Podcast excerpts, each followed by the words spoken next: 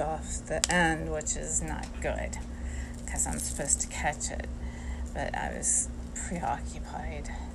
Um, okay, so the other thing I wanted to share with you, and I might lump a couple of these together that have to do with Trump because it's it takes a while to update everything.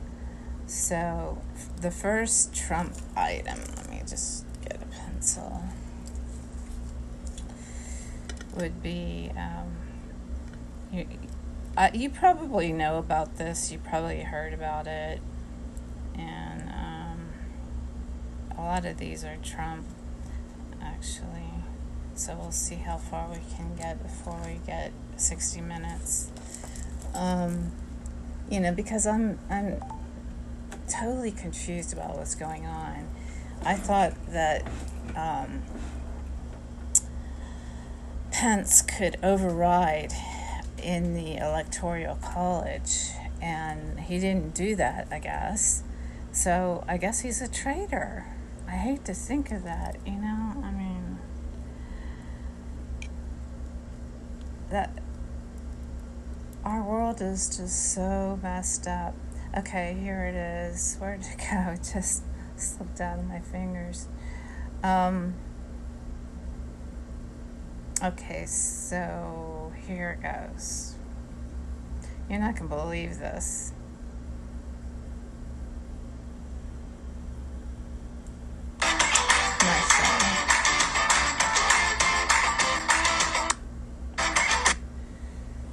Ladies and gentlemen, without President Trump, Twitter has essentially gone bankrupt. It's losing money, it was losing money already. So Twitter posted a net loss of 8.4 million dollars from a net profit of 191 million a year ago. They're done as a business long term. That's not hyperbole. They're losing money even before um, banning President Trump. Now you have a mass exodus of users from that platform. You have 74 million supporters who voted for President Trump. You have conservatives who have now stated there's a whole lot of conservatives, journalists, um, pundits who are still on Twitter saying, "Oh my God, I've lost uh, uh, followers.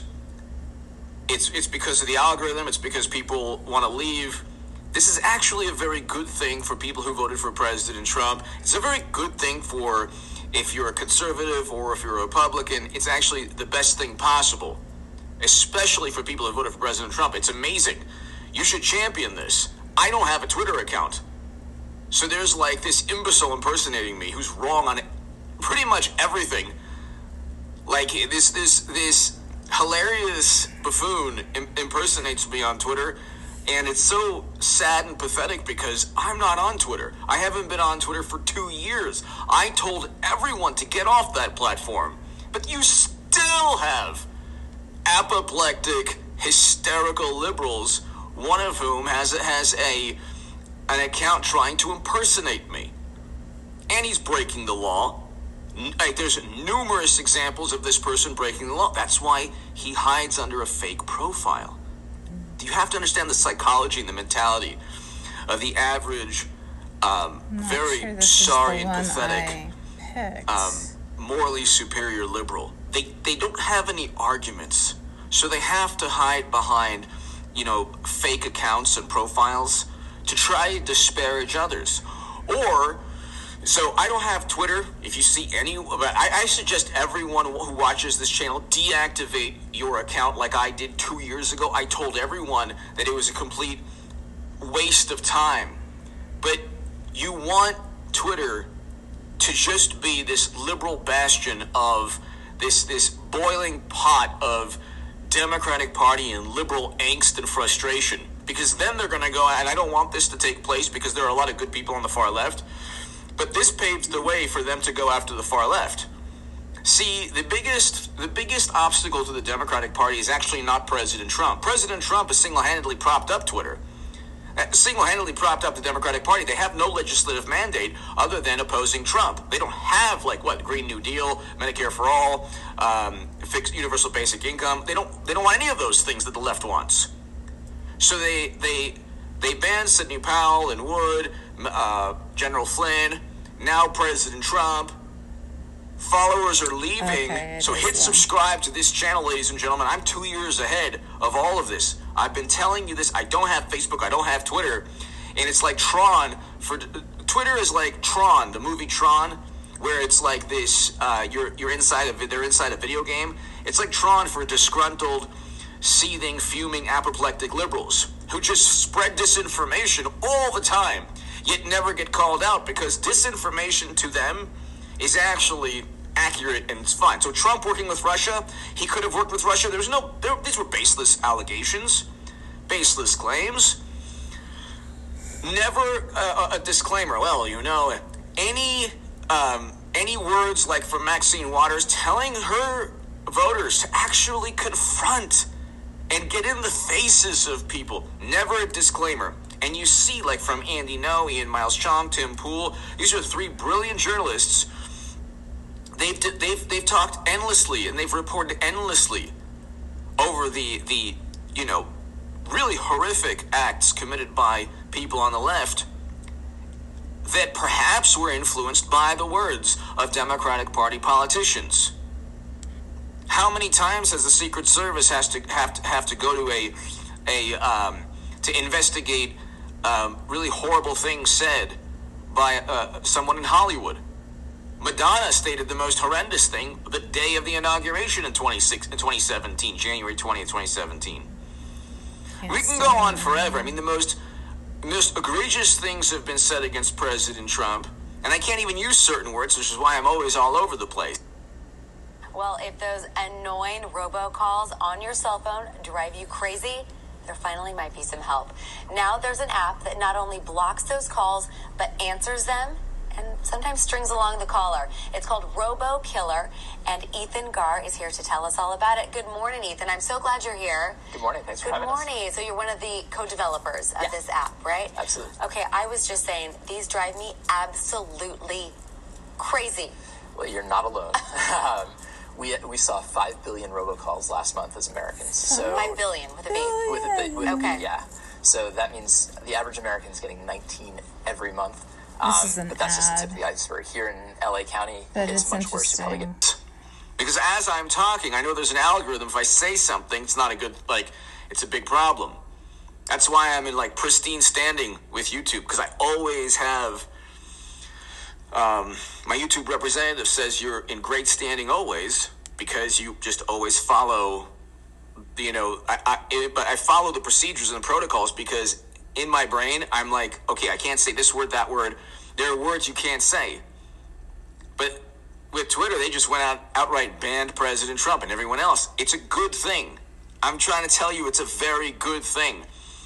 Getting back to getting back to, to, to Twitter, they're losing money. They have a whole lot of money. They have a whole lot of debt. They're losing money. It's a platform that is no longer going to be around in about three to four to five years. Twitter Inc. on Thursday reported its strongest user growth yet as a, as a public company, but also swung to a loss for the first time in two years. As advertisers tighten their budgets in response to, okay, the San Francisco company says daily user base uh, rose by 9% to 166 million in three months. Analysts polled, okay, so Twitter posted a net loss of $8.4 million from a net profit of 191 a year ago. You don't lose everything because of the pandemic. They're blaming the pandemic. If anything, more people. So that's a bunch of nonsense. So, so with with them banning Trump, they've actually banned the reason that people go to Twitter. People go to Twitter specifically to. People go to Twitter specifically to either either like or dislike Trump, to show their support or their contempt for Trump. That's it. That's the only reason that platform exists. It's the only reason that platform exists. And I think that every Republican senator, I think Ted Cruz, Josh Hawley, I think these people are heroic. President Trump didn't incite or didn't compel or didn't tell anyone to do anything. That's why they're not going after him in a court of law because they'd be laughed out of court. They they're using this as a way to consolidate political influence and power. First, going after President Trump. Who do you think's next?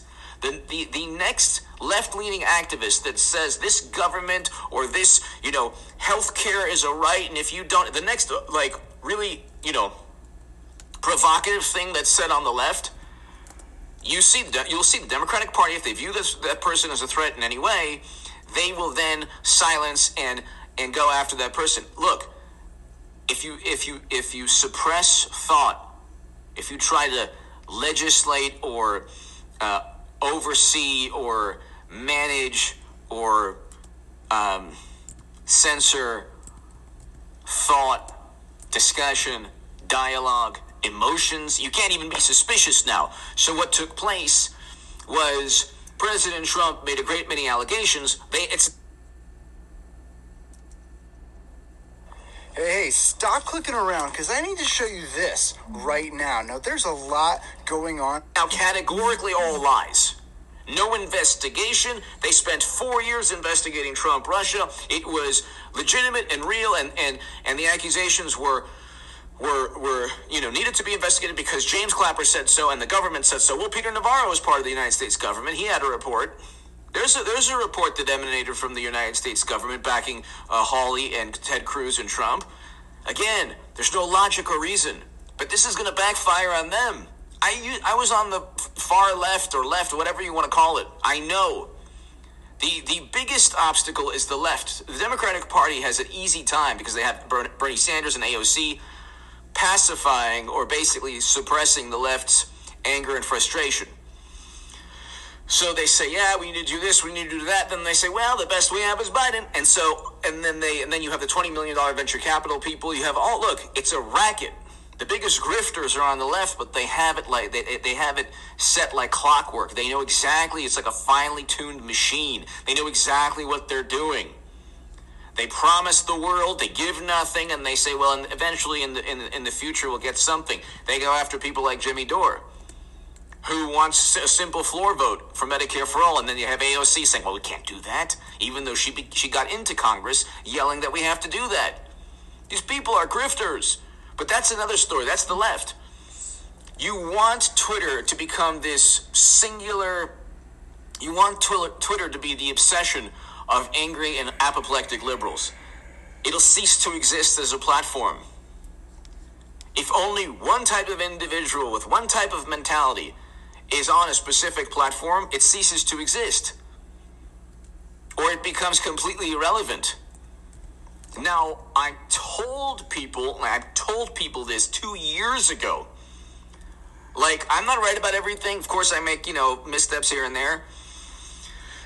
But I was right about deleting my Twitter account and telling people to get off social media and telling people to get off Twitter and Facebook. And I was right about telling people how dangerous the whole Q nonsense was. It was a message board hoax started by Democrats, almost certainly operatives.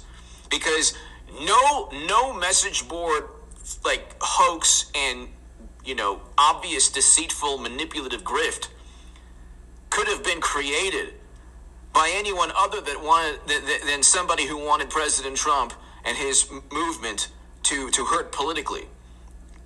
So so I mean, the only people who could have created that nonsense was were people who wanted. There is no. Uh, there's like I, I debated Jordan Sather. It's on my website on hagoodman.com. You can read my writing in the Hill, the Huffington Post, Salon, the Jerusalem Post. You can see my debates. One of which is up there with Jordan Sather. I exposed the nonsense in, in what the end of 2018. So two year over two years ago.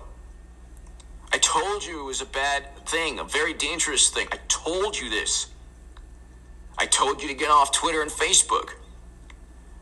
Read your publications of the conservative publications that you like, whether it's the Daily Caller, the Federalist is fantastic, the, the Wall Street Journal, not really that conservative, but or the, the National Review, whatever. Watch the, the channels that you like. Elevate the voices and the politicians uh, that you don't have to go to. You don't have to go to a social media site. Baby. And with Trump not there, they're done. But if you can look already. They, they, they, their net loss was $8.4 million. You don't go, people, you don't go from a profit of $191 million in one year to a loss in $8.4 billion, million dollars if you have a sound business that's going to survive for the long term. Okay? if anything, traffic increased because of the users. So traffic increased. They can't blame the pandemic. Advertisers tightened their budgets in response to the pandemic. No, advertisers looked and said, we don't need this platform. It doesn't have as much influence as we once thought. And it's basically like this cesspool, this uh, cauldron of frustration and anxiety. And, and every single day, by the way, the only thing Democrats had were Trump's tweets. What are they going to have now? Banning Trump means banning Twitter, or at least means Twitter going bankrupt eventually. I mean, you, you have you have uh, Twitter's debt. Okay, so here's uh, Benzinga.com. Based on Twitter's balance sheet as of, as of August 30th, 2020, the long-term debt is 3.43 billion, and current debt is 7.25 million. Okay, um, amounting to 3.43 billion in total debt. They have 3.43 billion in total. I heard what he said the first time. Nice. Wow.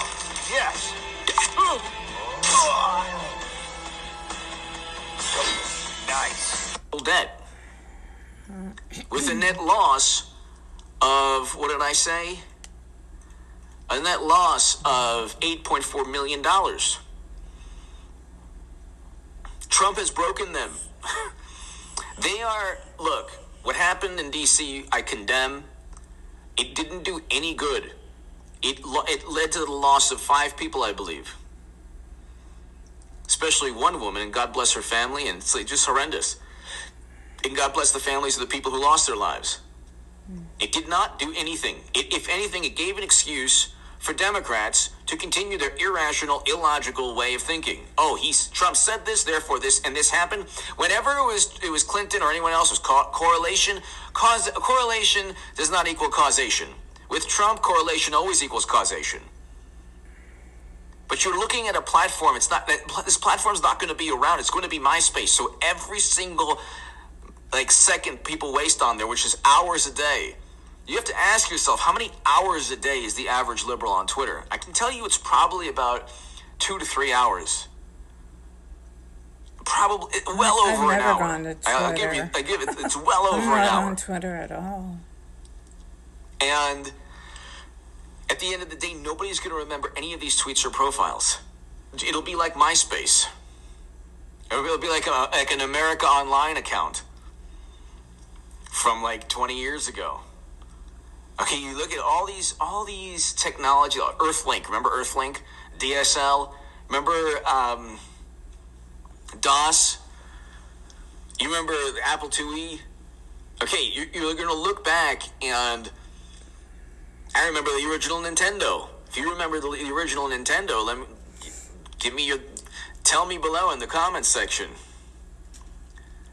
But you have 3.4 billion dollars in debt, 8.4 million in a net loss after after uh, like 191 million. You don't go from 191 million in one year to a net loss of uh, 191 million in profit to a net loss of 8.4 million dollars if you don't have serious problems as an as a platform. So Dorsey is a billionaire, fine, but he's a billionaire off. Well, I mean, there have been lots of people who've made enormous sums of money on platforms or technologies that don't exist today.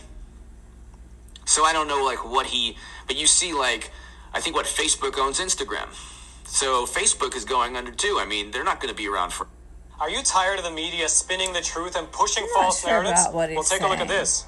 Over the last three years, Really while the don't, because established we're backed by the government. They, they're probably going to be around a lot longer than Twitter. But these are not like these are investments that are like the most horrible. If you if you own Twitter stock, you might as well be like you know putting money in the fireplace or down the toilet. Um, people are losing. People are unfollowing, or people are just leaving that platform. Deactivate your account if you're watching this channel. There's no need to be on it. There's no need to be on There's um, a reason he's Twitter or Facebook. this. If you support President Trump, I don't understand. and if you oppose what Democrats are doing, like Democrats are the authoritarians, they're the despots. They're the ones who spread disinformation for four years pertaining to Trump, Russia. They have tried to, they've sowed division.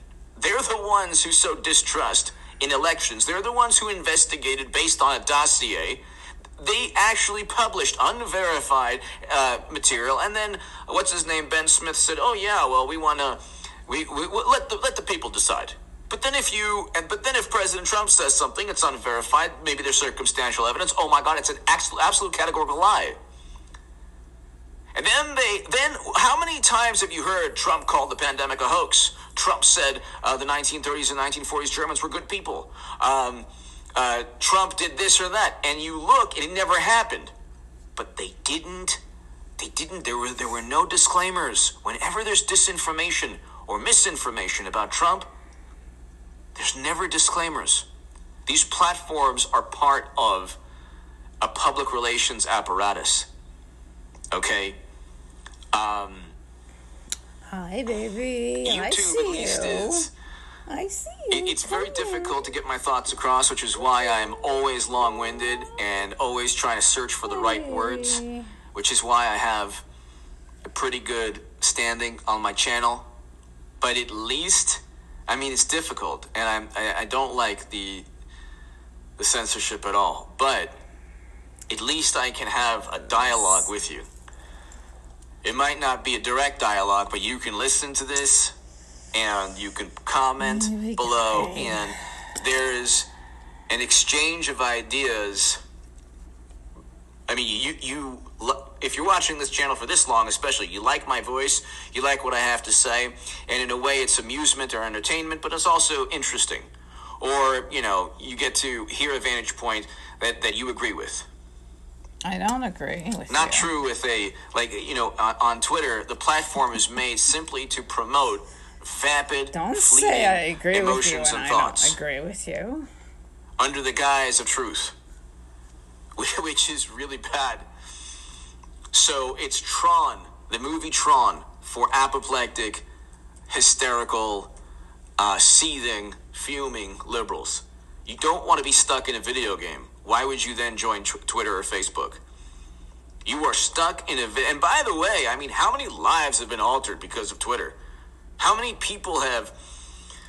How many people have lost their jobs or lo- because it, a, a tweet takes on a life of its own?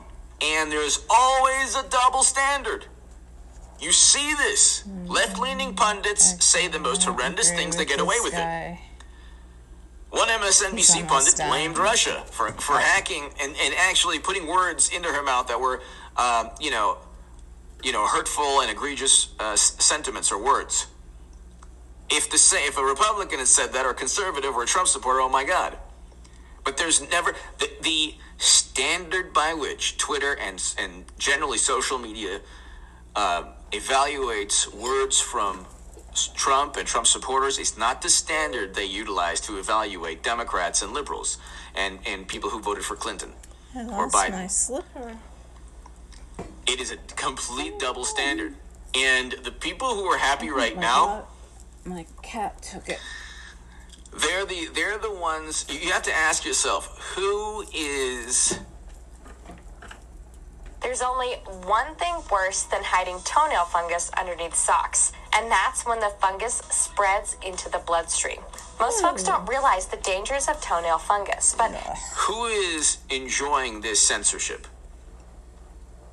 under the guise of protecting lives, which is we had a billion dollars and over 19 lives lost from all the peaceful protests.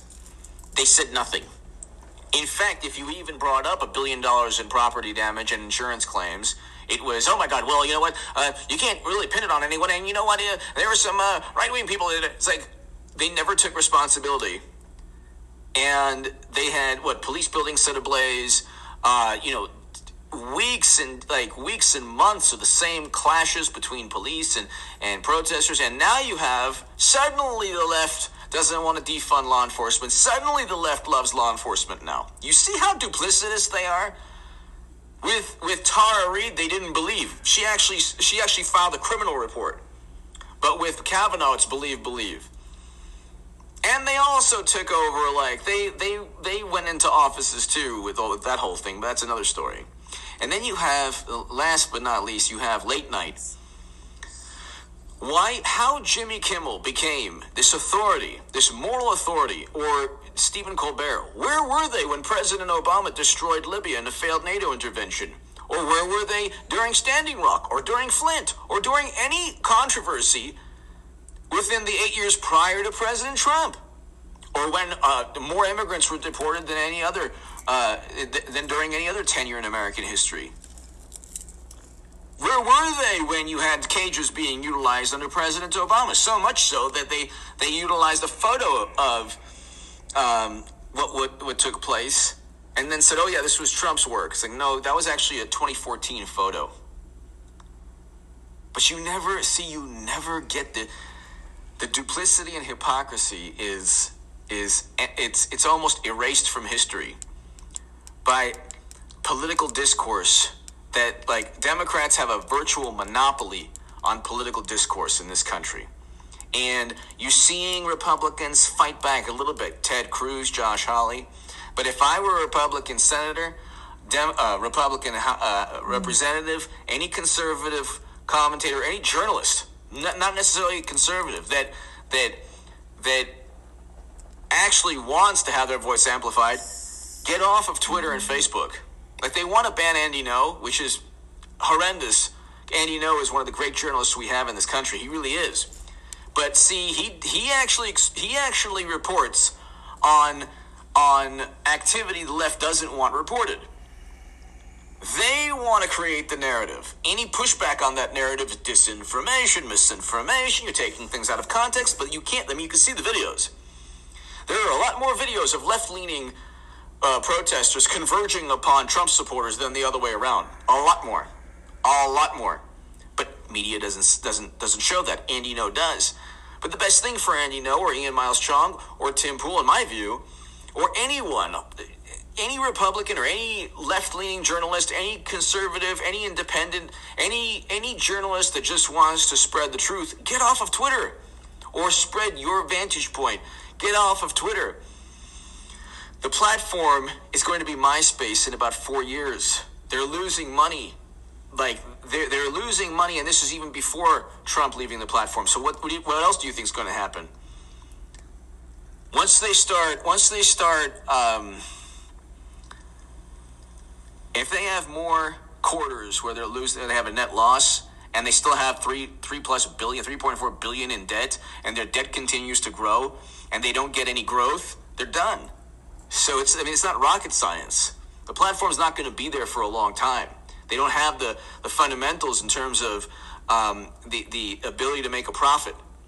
So, anyway, give me your thoughts below. Hit subscribe, get this segment viral. I'll be back tonight. Thank you. Okay.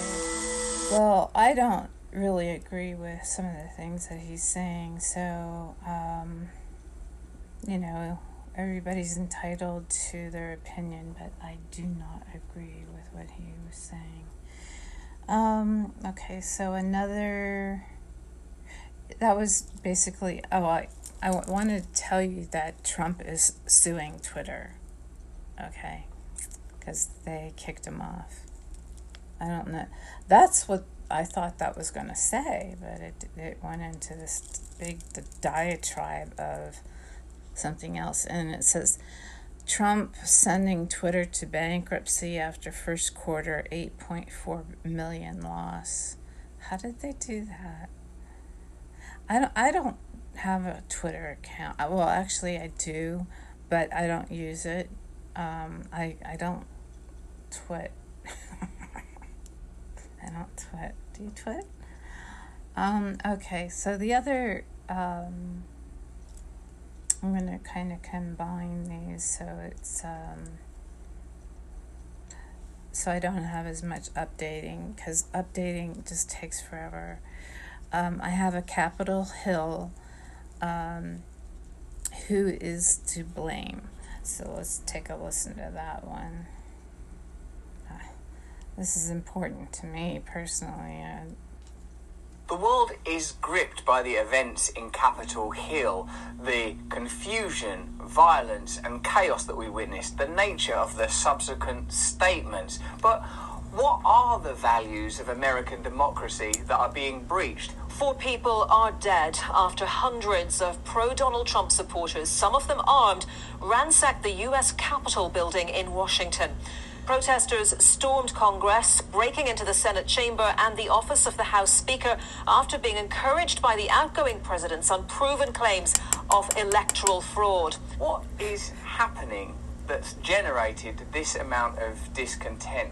Now, it's pretty clear that one narrative available is that Trump was seen as a kind of drain the swamp anti establishment candidate. And some people would say that he hasn't delivered on that. For example, during Trump's presidency, he eliminated paid overtime rules, created tax cuts for the rich, and 740,000 manufacturing positions were lost in 2020 alone. But this too is a continuation of a trend that began under Bill Clinton, where much of the manufacturing base of the United States was gutted, mass incarceration was accelerated, and essential welfare supports were eliminated. Under Obama and Biden, millions of people were deported. Drone strikes were used 10 times more than under George Bush, and this increased civilian deaths from airstrikes in Afghanistan increased by 330% in four years under Donald Trump. I suppose what I'm saying is that I don't believe that Donald Trump represents the best hope for these evidently disenfranchised people. But neither do I think that Donald Trump is entirely an anomaly in American politics, merely uh, in some regards an amplification of existing trends. The ongoing condemnation and dismissal of Donald Trump prevents us from looking at the, all the causes of Trump. As the violence continued, President Trump refused to condemn the protesters. This was a fraudulent election but we can't play into the hands of these people. We have to have peace. So go home. We love you. So You're very sad. special. We have to I have wonder peace, what kind you of know? conditions create the requirement for Donald Trump. What kind of life must you have that you would think that Donald Trump, his policies, his rhetoric, and his attitude and sort of display would be appealing to you? George Monbiot, God bless him, wrote Before neoliberalism triggered the financial crash of 2008, its doctrines were treated as orthodoxy across the political spectrum. Obama had a chance to break from this cage, to confront the powers that the market disguised and the social divisions it caused, but he chose not to take it.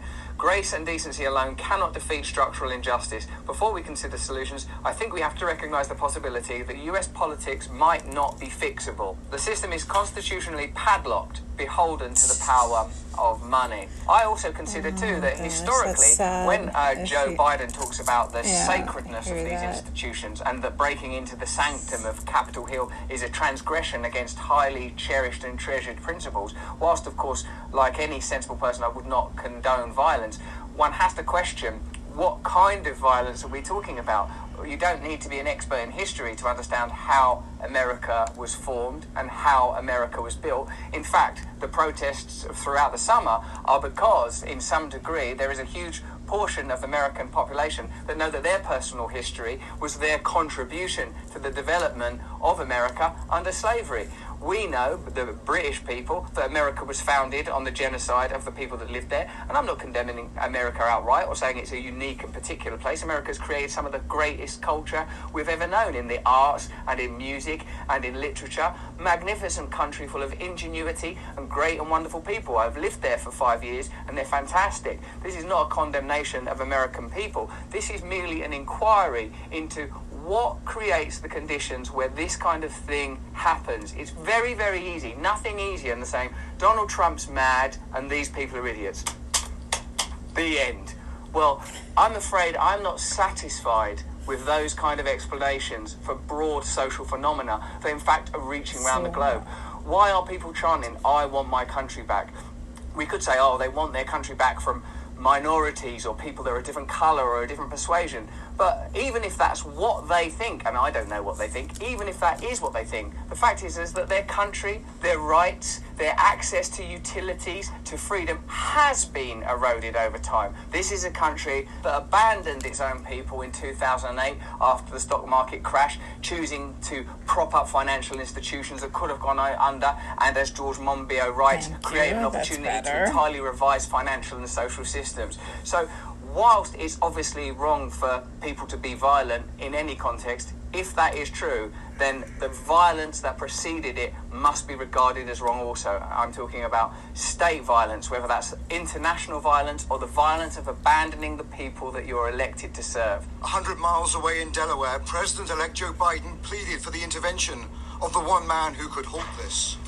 I call on President Trump to go on national television now to fulfill his oath and defend the Constitution and demand an end to this siege.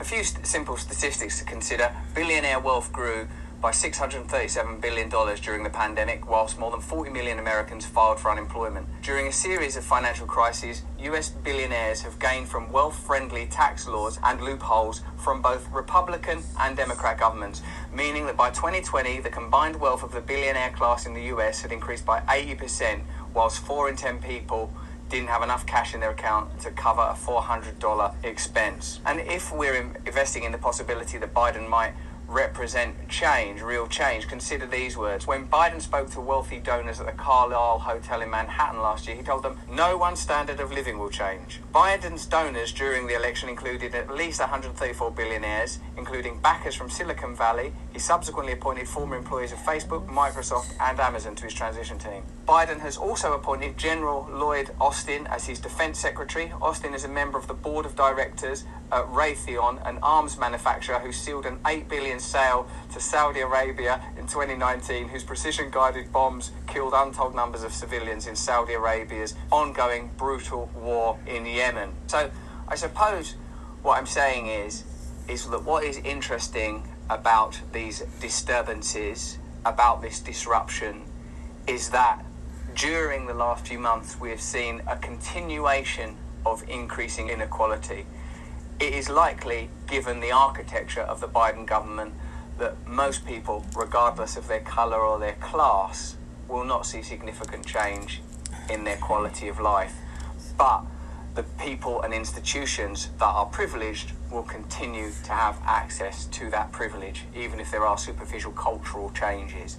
So, I suppose my ultimate conclusion is this if you want to be free of this kind of behaviour, then we have to contribute to the creation of conditions that help us to be free of it. I hope that what happens when Joe Biden's presidency begins is we see a re-evaluation of the rules of society, uh, an unlocking of power, uh, an improvement for ordinary American people, low income American people of all colours and all persuasions, a rebuilding of some values that bring together community.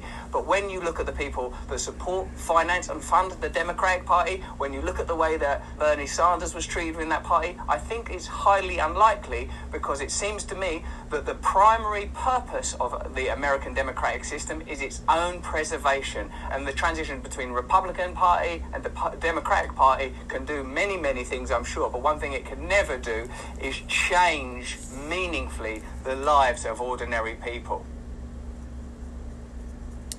Okay. Um, Well, we're on your side tonight with a new tool to fight robocalls and telemarketing. okay, this is. this-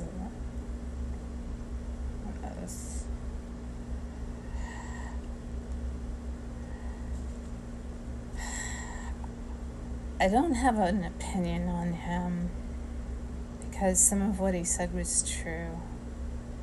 And so it's kind of hard to knock somebody, you know, that you agree with. But um, he didn't get into the total problem at all. I don't think a lot of people know what all problem is. I mean, it's a lot. Okay, this one is um, I'm putting it with Trump's stuff because it's about the blackouts around the world. I feel like that is basically part and parcel to him, his, the whole thing that's going on with him.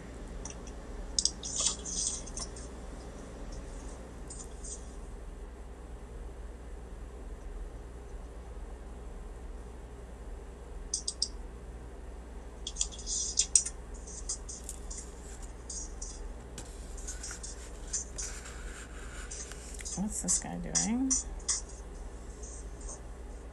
I'm gonna move it ahead a little bit, see if we, if he actually talks or if he's just a figurehead here. There was an article that was published back in 2013 Okay. when the lights went out talk. in, uh,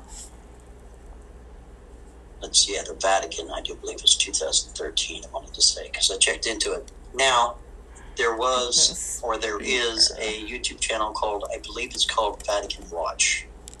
I went to that, and it stated that it has been live streaming since November 6th or something. But that doesn't mean anything, technically, because it could have been pre recorded and it could be essentially. Uh, I'm not saying that it is, I'm just saying it's possible that it could have been a premiere that was pre recorded. That's what I'm trying to say. You don't know unless somebody's actually talking with you. What are you talking You make a comment, they respond. That's how you know somebody's live. Otherwise, you don't know for sure. Yeah, Luke, exactly. That's right. That's right, Diesel. So, um, don't know for sure. Now, Mr. Wood over there at um, Parler is laying down information. Um, gosh, don't know. I'll uh, I'll provide the link. Let me go get it for you, please, because uh, you know. Let me get it. It's from uh, Anomaly, I think it is. That's the source on the tweeters. Anonymous. And this is a copy pasta. Now it appears it could be him, but again, you don't know for sure unless somebody has a Parler account to please confirm this right there. Now, I'll go ahead and read it for the people on the replay that cannot see the tweet because we're on, you know, a live stream. So until the Oh, a live tweet. chat posts, you can't see what's going on. So let's go ahead and do it. Um, be prepared for an imminent blackout. That's according to Mr. Wood. That's not coming from me. That's coming from him. Mr. Wood. And he says he? the, uh, the T man will be using the emergency broadcast system. We talked about that in last night's video about how that was updated. Now, I do know that that was updated. Okay. And They're gonna uh, start that to, was uh, for all of the United States, individual states, to make sure that their They're equipment was broadcast working good. what's been really carrying going on with this tweet, supposedly. Again, I haven't confirmed it. So unless somebody in the class here is a member of Parler, you can either confirm or deny that this thing exists. That's what I thought. Going on, it says we have a man of courage and faith at the helm. Mm-hmm. That brings me back to Jade Helm, Yeah, that's true. a exercise that was conducted in the southern tier of the United States back in Texas. 2015. in Texas. Uh, let's see, he will be at the helm for, and then it's essentially saying for more. And pray for the T man or country and all, and then steady. So, again, uh, I just want to make sure that everybody knows, What day? even though I'm sharing that that uh, link, date? I can't verify that that's right. I don't have an account over there. And shortly, um, Do you have a link? shortly, that site is not going to be. date? Uh, they're not going to have a host any longer. Uh, the CEO of that website had suggested it will take them about a week to get back online. Oh my god. That's what we were talking about yesterday as well. That um, you could lose your servers. In other words, your hosting company can kick you off. And I They believe they are pay. with Cloudflare, I wanted to say. And then if, let's say, Cloudflare refused to do that, well, ICANN and IANA would come along and they would ban Cloudflare's or their IP address directly off of the worldwide servers, if you get my meaning. Could happen. So, um, here, here's the thing. Here's the thing. If in fact uh, today is now uh, New York time, it would be uh, twelve thirty. It looks like, or one thirty, or well, what time is it in New York? Is anybody on the East Coast here? I don't want to get it wrong. Maybe it'd be 1.30 in the morning, something like that, on the tenth. So No, it's almost um, 12 on the 10th. that's when there's going to be Almost 11. What time is it? It's 2 a.m. Oh, see there, I'm all miscombobulated. Didn't sleep very good last night. Anyway, okay, so it's 2:11. earlier. Um, thank you for that. I appreciate that. Okay, so it's 211. And um, today's the 10th. And as I read you that from the space weather, that information is now gone and updated to the next day. That's why you got to catch that stuff kind of quick. But that talks about the electromagnetic polarities. Exactly. So here's the thing if your power goes out, don't panic. Right? You're not going to panic. You're going to you're going to be a lot better off if you don't panic. And uh, the first thing you need to do to make sure that it's just a simple power outage is to go out to your car and start it. If your car does not start, you're looking at a totally different beast. There you are. hmm If your car starts, huh, thank goodness. Why? But your every so car? often, start your car. Now, from what I understand in uh, Pakistan, I believe that the cars are rolling around. I don't know that for sure, but that's what I was told by somebody suggesting that they're still driving. But I haven't verified that because I don't know anybody from Pakistan.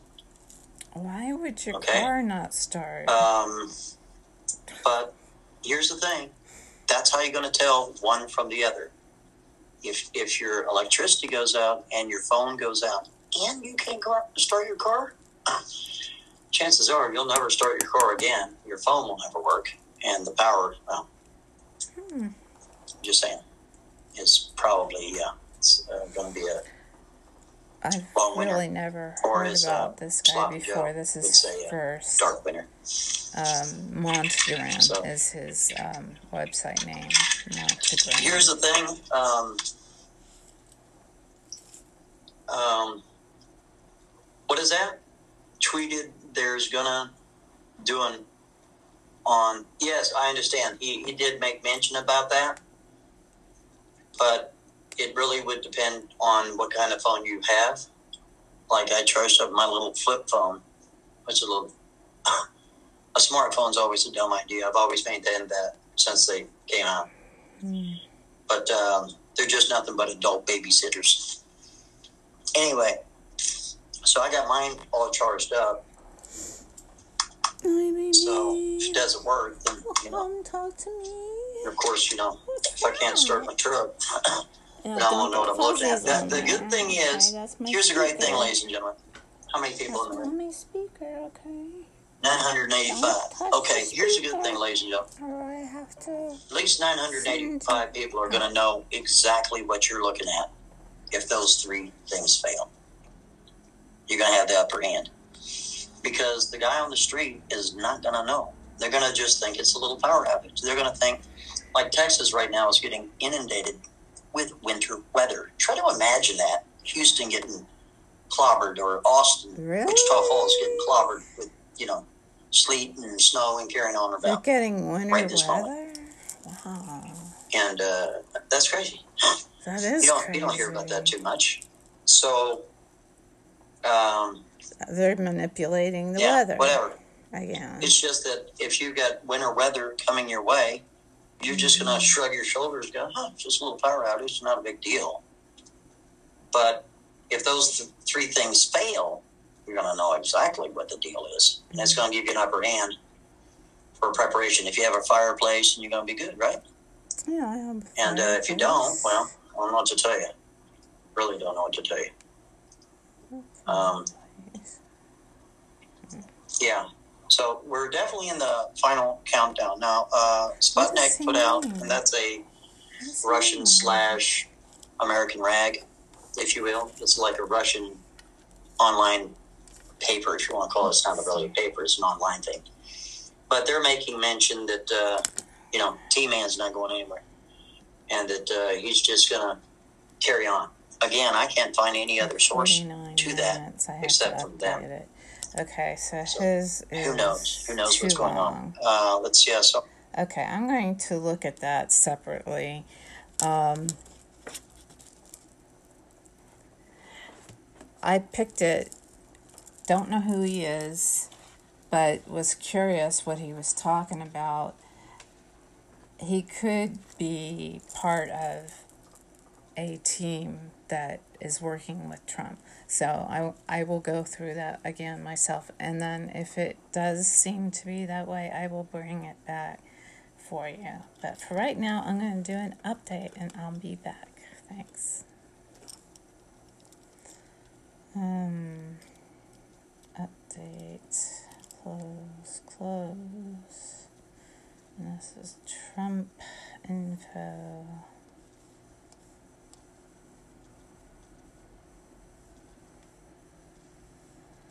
And this is. Let's go to the bathroom and get some coffee.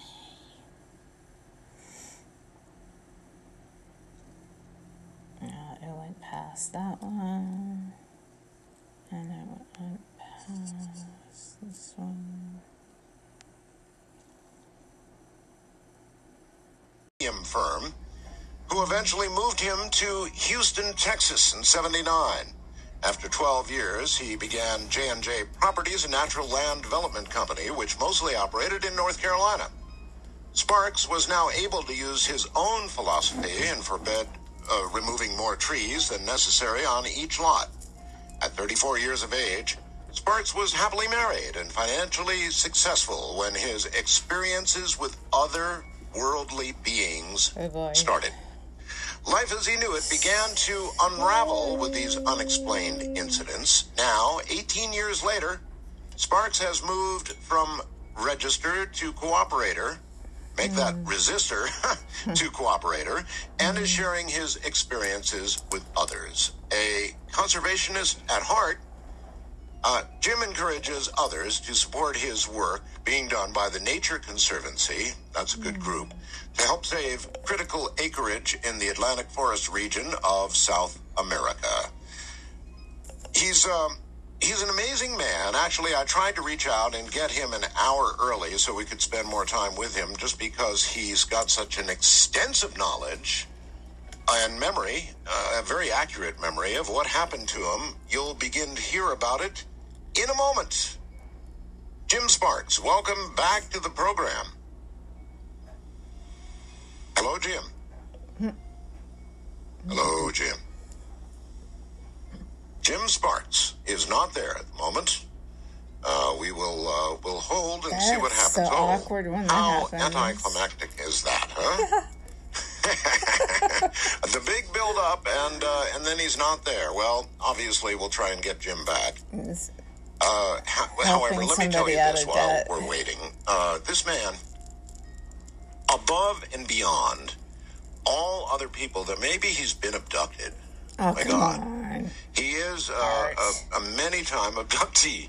Now, while I don't think that's really the case, who knows? Uh, Jim Sparks is an amazing man. Of all the people we've had on who have been abducted, and God knows we've had uh, many of them on this program, he is the, the most articulate, has the best memory of what occurred to him, and is able to relate to us uh, so much knowledge about those who did abduct him. It's just absolutely amazing. We're going to try one more time. Jim Sparks, welcome to the program. Oh, great. It's great to be here on Thanks. What happened? I heard uh, crackle, click, and it was gone. I just heard another one. Yeah. Oh, boy. Well, I know. Well, if it Yeah, I can, it hope will. All right.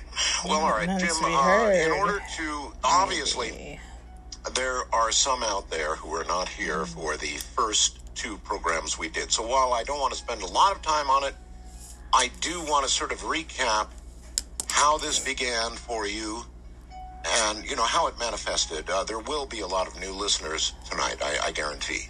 Okay.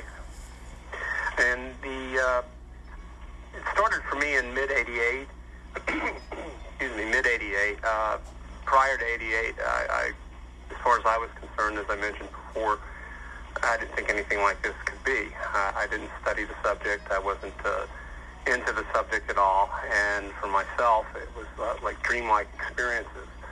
And I kept, uh, in mid 88, I kept having the same uh, reoccurring dream that something or some things were coming into the uh, bedroom, uh, escorting me off the bed, uh, out of the bedroom, down the hallway, and then we would get into the guest room area, and we had a ground level window, and I would they would walk me right through the window. Go into the woods. Something would take place there. At that time, I had no memory of it. Uh, after crossing crossing the lawn, and then they would bring me back the same way and uh, back down the hallway and into the bed again. And as I mentioned before, this, this went over. It happened time and time again, and as far as I was concerned, it was just a dream. But uh, one particular evening, the dream was extremely vivid, and um, after So I see Elevate almost like mental exercises. It's like taking your brain to the gym. I'm seeing. uh, the experience was over, I had walked into the uh, guest room and I saw where my footprints were embedded in the lawn. Um, and in, at that time in our lawn, we had uh, thousands of these little, what I call honeysuckle flowers, uh, draped across the lawn. And I could see a heel of one foot outside, and I could see the toes and the uh, ball of my feet embedded in the carpet inside. Only there was a window right in the middle with the flowers and the grass and everything all spewed into the uh, into the guest room. So that was uh, the beginning stages of what I refer to as uh, going the easy way, meaning that uh, what I've learned over the years is when they're on the ground or the crafts are landed, uh, they escort you uh, via uh, these little worker beans, uh, and it's not so torquing on your system. Uh, it that was their way, in a sense, of um, getting one uh, accustomed to the fact that hey, we're here. Uh, even though it was dreamlike at first, and then it became um, a conscious uh, awareness, totally, like it, it face to face. And then there was the uh, uh, rude and abrupt, I don't know if I mentioned it this way before, uh, introduction to what I call being taken the hard way. Excuse me, that I surmise was uh, when crafts are in the air and they literally pull you from the ground, be it in your home or wherever you may be. And that's when it's really rough on your system. I mean, really rough.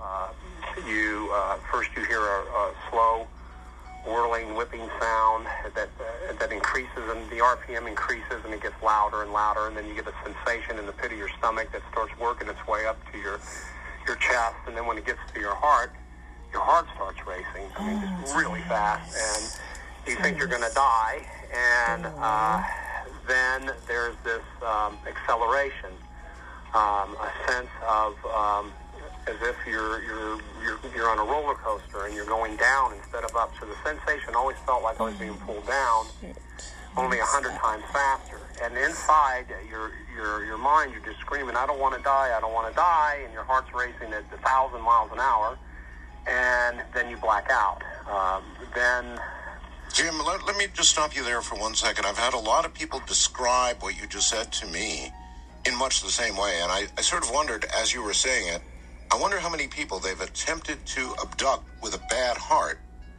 who then just had a heart attack and died. And, you know, it, it was uh, ruled a natural death because what else could it be? Well, I, I could, I I could actually, I can't say that I've, I've seen anything like that or experienced other people go through that and die. Uh, fortunately for me. Well, right, we wouldn't know. Yeah, right, but yeah, yeah, because you're, um, believe it or believe it or not, over the years you you you, you develop you, get accustomed to it, but still, even the first several years of it, um, there's a sensation throughout the whole thing that there's something about your system that that tells you you're alive, and and you know that if you let go of that, you're convinced you're gonna you're gonna pass on. And that's the scariest part. So when your heart's racing like that, and you're feeling that acceleration, and what's happening is where, the, where, where there's any mercy at all in it is the fact that you black out.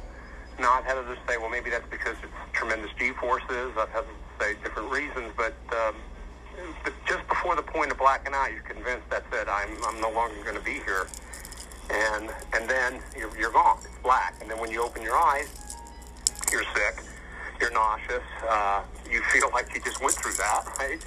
And you're at, you went from point A to point B, and then when you're at point B, uh, it takes a, a few moments, and then you start uh, realizing yourself again, you're there. Well, when you say you're there, uh, what what what do you now remember Where is about there? Point B? Point B, particularly uh, in those days, for the first six years, was always the same place. Um, it was a room on board. It was always the same room. Uh, it had. I always found myself um, sitting at something that was um like a bench. Uh, I was, uh, for the most part, almost totally paralyzed. In front of me was um, something that looked like a, but I called it, I called it a screen table, for lack of a better term. That uh, there was a table in front of me, and it had a, a large screen on it.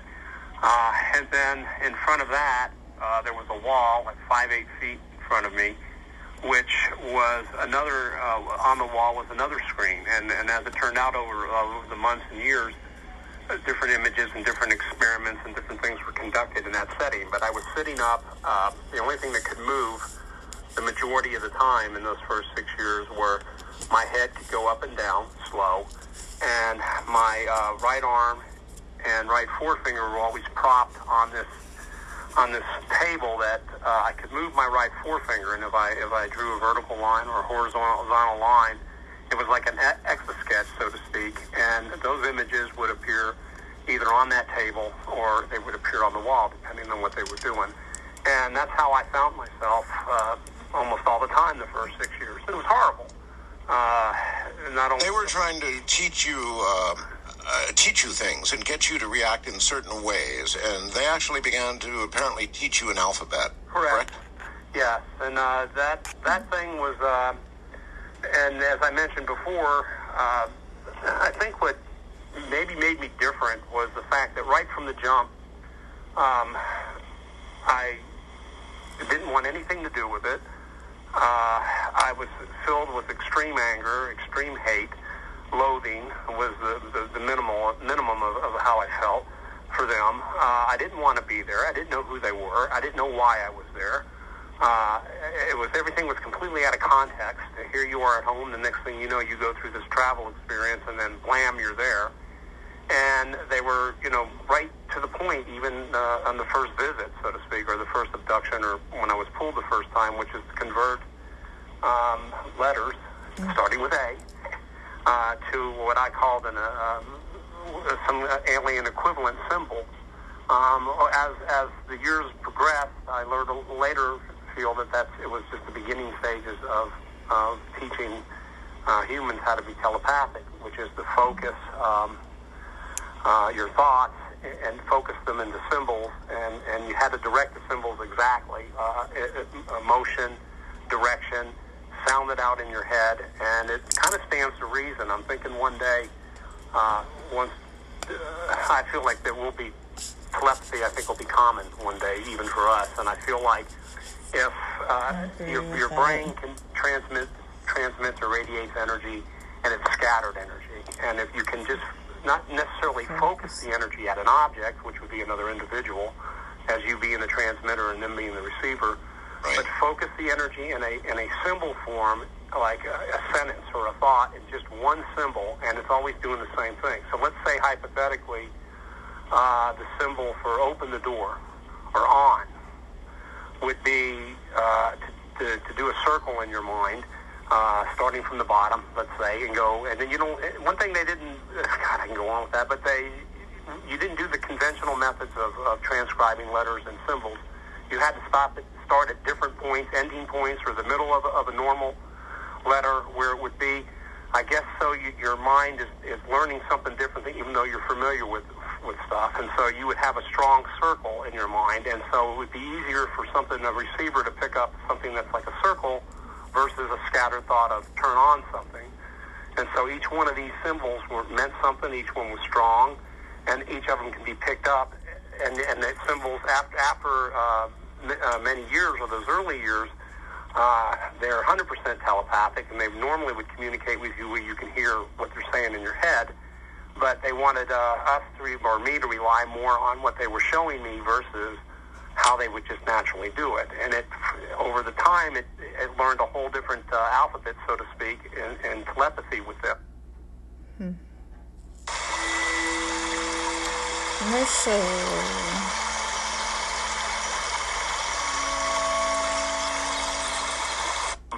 And we communicated back and forth that way. Okay, there are many symbol like languages on Earth. Uh, is there any analogy you can come up with? What did these symbols look like? Obviously, the early ones were very simple circles or something else, but uh, when you really got to their, what you call their alphabet, um, can you describe what the symbols were like? Yeah, it, the, sometimes folks will come up and they'll they'll have a piece of paper and they'll say, "Does this look familiar to you?" or "Have you ever seen anything like this?" or "This is ancient from 2,000 years ago." And I, I'll look, and there's something common. What I've learned about the symbols is that it's they're they're more like squiggly lines, and that the pen or, or the pen in the mind, so to speak, isn't ever lifted. So everything's like a solid primarily. primarily, you draw from the bottom. Uh, you go from uh, right to left. Uh, and for example, let's say um, hello, how are you is a shorthand, like a Gregg shorthand in a sense. I'm not saying I'm real familiar with Gregg shorthand because somebody brought up that term and said this is sort of like that. But hi, how are you is this like little short squiggly thing.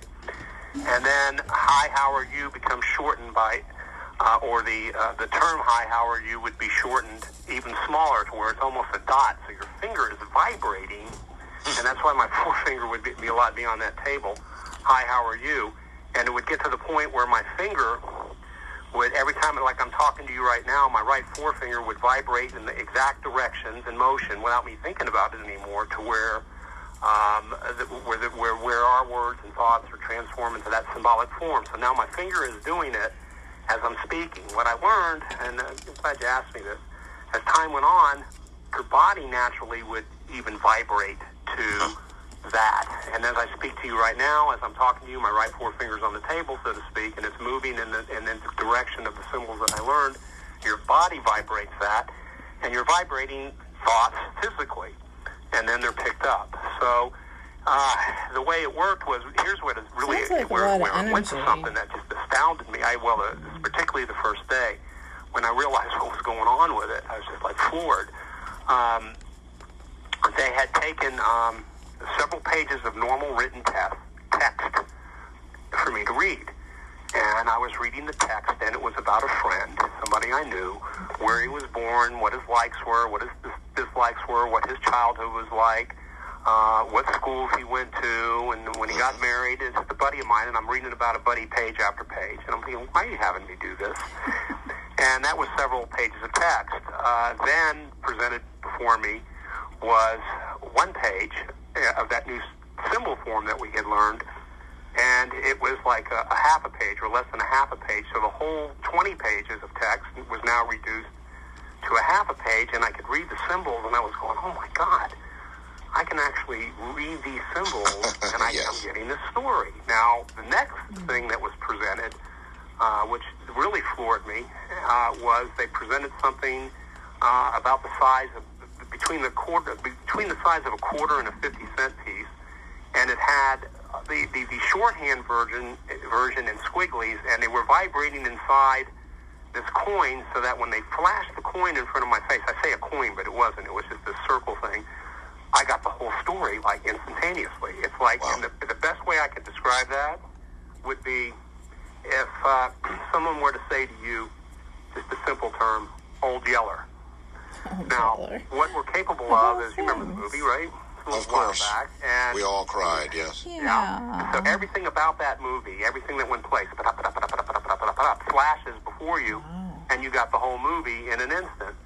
And it's the same thing with that type of uh, communication. So you could see these symbols, and the symbol would contain the whole story, only an extremely shortened version, and you'd, ma- you'd have it in a matter of seconds. So it went from okay? uh, what I thought was pure torture uh, learn A, B, C, and convert it over, and I didn't want to do it. And, and then Uh, actually, uh, some of it was torture. In other words, in order to teach you, particularly at an early stage when you didn't want to learn, they virtually did torture you, didn't they? It was punishment and reward, no doubt. Uh, punishment would be uh, the, they would increase the levels of uh, pressure, air pressure in the room. So, and I was pretty much the same. Uh, uh, you know, I was pretty predictable. No, I wasn't going to do anything. Every time I was there, I did everything in my power, any every anything in my ability to fight them tooth and nail. I wasn't going to cooperate in any way, shape, or form. If I can mess up any plan, if I can mess up any experiment, and it, it leads me to believe it's probably why I remember a lot because all I was doing was scrapping with them. And uh, but if if they wanted me to get a letter or, or to convert a letter to to a symbol, uh, and I said no, as I usually would, there would be a thumping sound, a, a, who- a whooping sound like, and then the air pressure would increase in the room at a short jolt, and it would be painful, right? And then they would increase the levels. I go, no, you can't get me to do that. It, it would be stronger, it would be louder, and and then then, then the levels would steady increase until it was just not worth resisting anymore, and then I would squiggle a line. And, but then on the other side of the coin, um, there would be reward sessions, uh, and it was based on punishment and reward. Reward. And what was the reward? You could, yeah, you, Get more for the most part, as I mentioned earlier, they do not like questions. That's something I learned about their nature, and over the years, I just don't. If they want you to know something, they'll let you know. If not, you're just not going to know unless they them want you to. So asking questions is just like a big no-no and extreme annoyance. So you don't. But early on, I was always calling them things, and I, I, I made names up for them that uh, you know cuss words that never existed for them, and um, I can imagine. yeah. But however, uh, they there would there, if they did if you did ask a question and they did answer it and it was not time for them to answer, they would always answer in riddles, and it would Hold, hold, hold it right there. Jim. Hold it right there. We got a break. We, we're at a break. I'm Art Bell. This is Coast. My guest is Jim Sparks. I want to refer you uh, most urgently, if you didn't hear them, to the first two programs we did with Jim Sparks. You've absolutely got to hear them. Now, we're not going to spend a lot of time on some of the early stuff, but we've got to have a foundation for what we're doing tonight. So, a little bit of it, and then we're going to move on to new material. He's got so much to say. But by all means, go back and listen carefully to the first two programs we did with Jim Sparks. He'll be right back. Once again, Jim Sparks. So, uh, pain and pleasure to teach, much as you would teach a puppy or something. Uh, Jim, um, when you got a reward, was it uh, always uh, the answer to a question, or were there other methods of reward? Well, in the, in the early years, I for I I foregoed, I guess if that's the proper term, or I would pass on a lot of the uh, what was offered in the reward sessions because I didn't. I, my take at the time was, "You're not. I don't want anything from you. I don't care what it is, even if it's pleasurable or even if it's knowledge." And for a long time, I wouldn't even accept any of the, re- the reward sessions. But as time went on, I realized that uh, if I wanted to get out of there, the more the more I cooperated, and then then would have a reward session, the quicker I would get home. So that conditioning worked, but it took a long time. Uh, I would rarely get a I would get a questions answered. There would be um, something that they do too, which would be um, sexual energy. Uh, Yeah, I had a feeling that's where you were going. yeah, euphoria. Um, they can, um, the science fiction is all this sounds or has sounded, but they can um, take any kind of uh, human energy and store it, uh, be it hate, be it love, uh, be it uh, euphoria, be it uh, whatever it may be.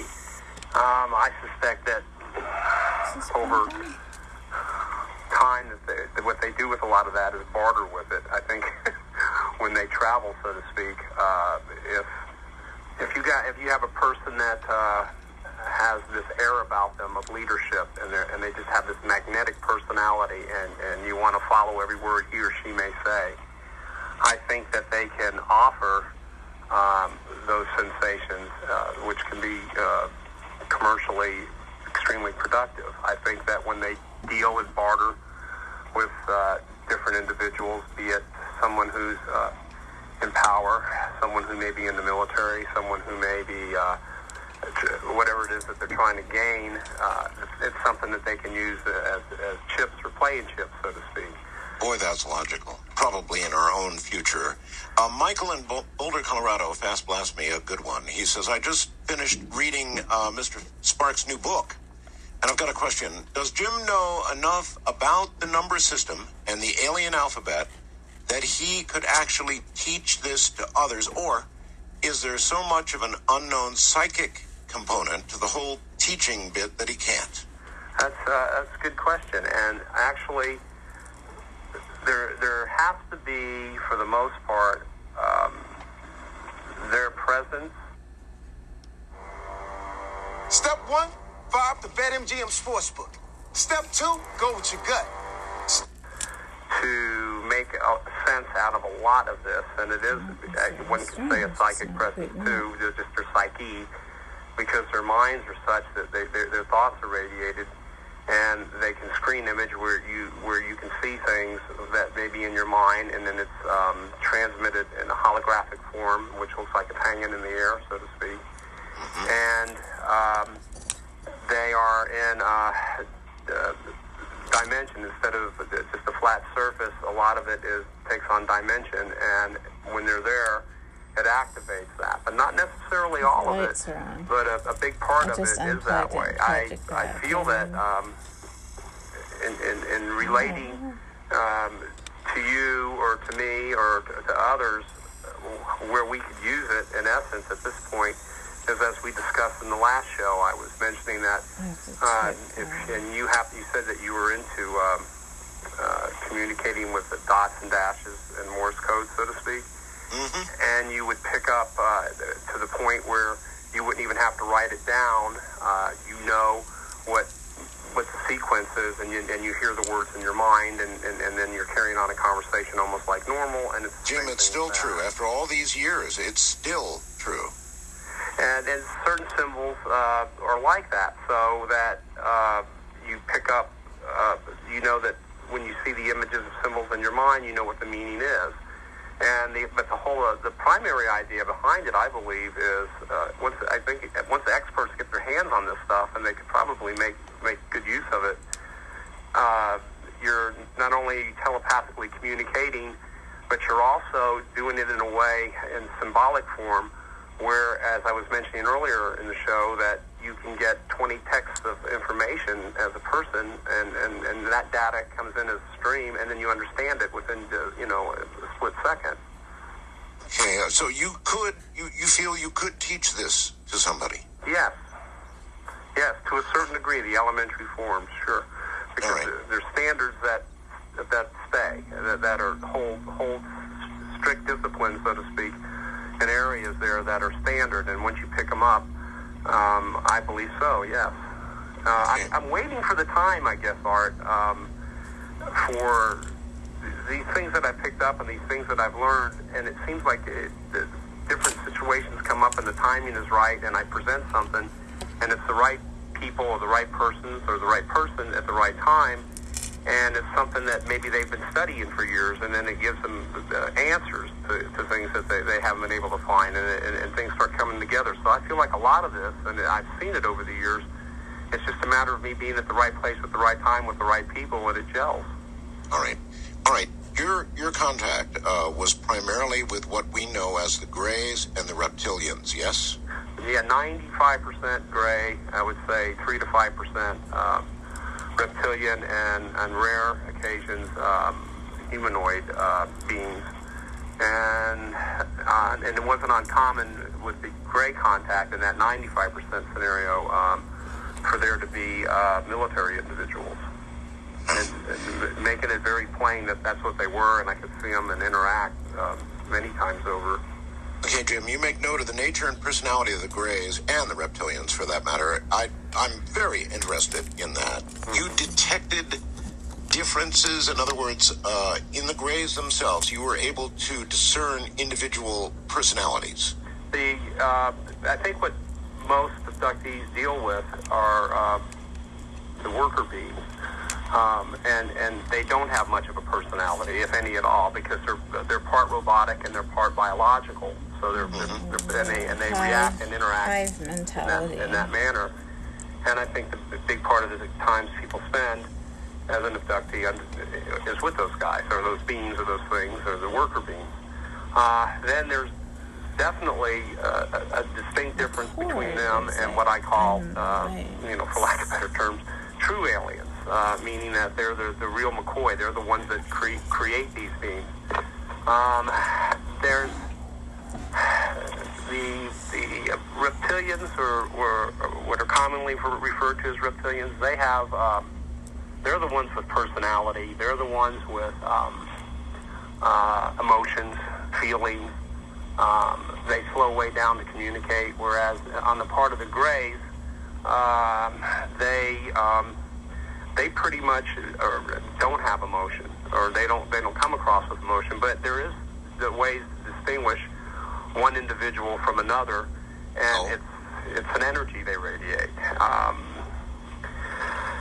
I learned that uh, uh, in, in a lot of uncomfortable ways over the years, but now I'm used to it. That um, you could be in the room, let's say, with two grays, and they're radiating this energy, and you sense it because usually the energy is, is not a comfortable one because, after all, it's coming from an it's not of this world. It's something. So what do, what do, what are you discerning, Jim? Are you discerning the level of the um, uh, the energy you're getting from them, or the nature of it? I, I, it, I would say both because I could tell that when some uh, an authority, um, be it by rank or be it by um, whatever whatever authority the, the the particular gray is in, what what emanates out of that individual is more powerful than what emanates out of maybe one with lesser authority. For example, there would be times, and this just happened haphazardly, or it would seem haphazardly, but I started seeing a pattern, whether I was supposed to or not, where uh, a big part of the work that they did with me in the early years was was with this uh, that table I said was in front of me. This it, it was artificial intelligence, and this is 19 years ago. I don't know I don't know what we were doing with that then. It could read your thoughts. It could interact with you. It would it would teach you. I called it a teaching machine. It would teach you the uh, how to uh, uh, transcribe or, or, or change the our letters to their letters, and, and, and a lot of the experience went on with this machine. If I was highly uncooperative, uh, uh, which I was a lot, but let's say where where the machine couldn't control what it wanted to do with me, then worker beings would come in and, and give it a shot. If if it didn't work with them, then see I started seeing these levels. You see where I'm coming from with this? Yes, I do. And then I, if I was even more stubborn and fighting tooth and nail, a true alien would come into the room. Now, when a true alien, what I call a true alien or a true gray, comes into the room, they radiate an energy, and I had mentioned earlier that's not comfortable. It's miserably uncomfortable. No, um, let me discern here. You say a, a true alien, or a, you said true gray. So it, it would still be what we classically, and I think most of the audience that listens to this program knows what a gray is, uh, but they would still essentially look like the classic gray, but you'd be very obviously aware you're dealing with a higher intelligence. So no, they're physically uh, they're they're physically a little bit different too, Art. Oh, okay. They're they're a foot or two taller. Oh. Their eyes are not as um, big as the worker beings. So the worker beings have the real big eyes. Um, you know, you heard me say before. I feel like the eyes are on the worker beings are um, any kind of they're that large to get any kind of light or any kind of any kind of stimuli. I think uh, radi- uh, energizes them. I think it's, it's one of the a purpose for the big eyes. But the the grays themselves, yes, their eyes are bigger, definitely bigger than ours. They're, but they're not as big as, as the worker beings, the, the, the giant almond-shaped eye. They're um, they're a little bit taller, and their skin is leather-like, um, and you can make out what appears to be um, uh, maybe wrinkles. Uh, so you can you can distinguish a little bit of difference from one to another. Um, All right, so then obviously it follows that these worker grays were made in the image of, but not you got it. right. You got it. Okay. Yeah, let us let us make them in our image, sort of thing. So it's all, there are some funny sides, and that is a funny side. That's kind of hysterical. But I've seen also worker the worker beings with uh, human beings, um, doing tasks for them. I've seen them with um, they accompany um, reptilians, and they also accompany greys. So this is some sort of a uh, almost a commodity, or it's it's it's, uh, it's literally what they are. They're they're they run tasks for you, and you program them however they program them, and they do it. So they're part biological and part robotic. But now there's rank and order uh, within the Greys. And uh, as a human being, the way you determine who has a higher rank is the is is discerned by that energy again, uh, for lack of a better term, that's radiated from the being. Uh, and the more powerful that energy is, the more uh, it, it, it, it overwhelms you. And then, it, it, and if, if they bring in high enough rank, so to speak, then no matter how you fight, you're going to give in. Um, where uh, if, the, if, if the worker beings couldn't get control of me, then um, a gray would come into the room. Uh, they would be radiating an energy. They would I would begin paralyzed um, at this bench, and they would lean over, or he would. I always refer most of them as he's. That's just a, something I sense. He or it would le- uh, lean over my head and be staring into my head, and then project images, project uh, uh, thoughts of cooperating, and, and it would be something you would be fighting. And at times, I would be so angry I could resist it. And and in those cases, another one would come into the room, but then you would sense it, uh, his presence or its presence uh, several feet away. I mean, it could be 20 feet, 30 feet away. And as this sort of getting closer, now you're just everything's dumping from your head into your system, and you're you're just you're broke down completely, and it leans over your head, and you just do. Jim, when these uh, so-called real aliens, the Greys that uh, emanated the, the greater energy, would deal with you, could you at that point begin to discern some sort of uh, personality, some sort of emotion, some sort of difference that, that was marked? The, the closest thing to emotion, and now see, this took years and years and years. The closest sense to emotion excuse me, that I could pick up in the early years, the first sense would be uh, uh, an emotion of cynicism. Cynicism, Uh, really? The, That's um, the highest complex compliments that I ever got paid, which to me were almost like feelings for these guys, uh, were two things that were said to me. One was, "You're a friend," That's and then the other one was, um, "Do you understand us?" And in all the interactions that you have with the Greys, um, they're just cut, dry, bland, and it, you just get no sense of feeling at all. And it, and of course, it always annoyed me. Now the worker beings, on the other hand, um, I used to mess with them um, because I I, I, I sensed that They, they were part be able to do the, the material that anyway. they were using or the raw material was derived from us to make these worker beings other than the robotic parts. So I don't mean to sound scary here, but and if, if I had mentioned earlier, if there was 360 degrees of, of and each degree was um, thousands of millions of bits of data and agenda on their part, I was savvy to, you know, one or two degrees in this whole 19 years, and, one of them was with this intimacy with the, the worker being type. So, on one occasion, uh, I I always tried to get some kind of a um, um, an emotional or, or, or, or a responsive self awareness out of them, like the self realize that they exist. And the closest that I had ever came was there were lots of times when I said I was paralyzed a lot, I could always yell and scream until they just got sick of hearing it, and for whatever reason, they then paralyzed my vocal cords. Um, and I would uh, yell and scream different things at them. I would call them different things. But on, on one particular session, um, I said, "You're the most pathetic, lowest forms of life. You have no feelings. You don't care, and you don't even know you exist." and both of them stop.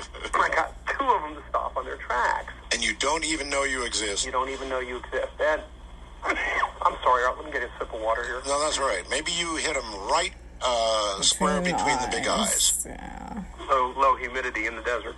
Uh huh. Nonetheless, um, that there was a moment where two of them stopped on their tracks that I can remember vividly in the, in the last 19 years. It, it had captured their attention, and I could see that they were, for the first time, looking within themselves as if, am I something? And and Do then I exist? I do I exist. And what then what happened afterwards told me I was getting somewhere because uh, a true alien or a gray came into the room. Uh, because he could somehow sense that they weren't doing what they were supposed to be doing because I had them stopped in, in their feet. And he said, and his words were maybe not proper English, don't say that to them. Don't say that to them. And then, uh, you know, these, the sensation of guilt came over me as if, okay, so I'm making something aware that it's aware, and I should Like you had mistreated a dog or something. Yeah, right. Don't say that to them. And then they went on doing their normal thing. So, rank and file. So, like, like in the military. So, what, what they radiate an air, an energy that's uncomfortable. It's overbearing. It's extremely powerful. And see, now these guys aren't talking. They're telepathic, and they radiate this stuff. So that uh, lends one to understand the difference between who has more power, who has more rank, and who has more authority. Sure. Okay, um, that could uh, definitely be classified in the dislike area, something they disliked or they were uncomfortable with. Uh, were you able to ever figure out anything they liked? Yeah, over time they had very peculiar.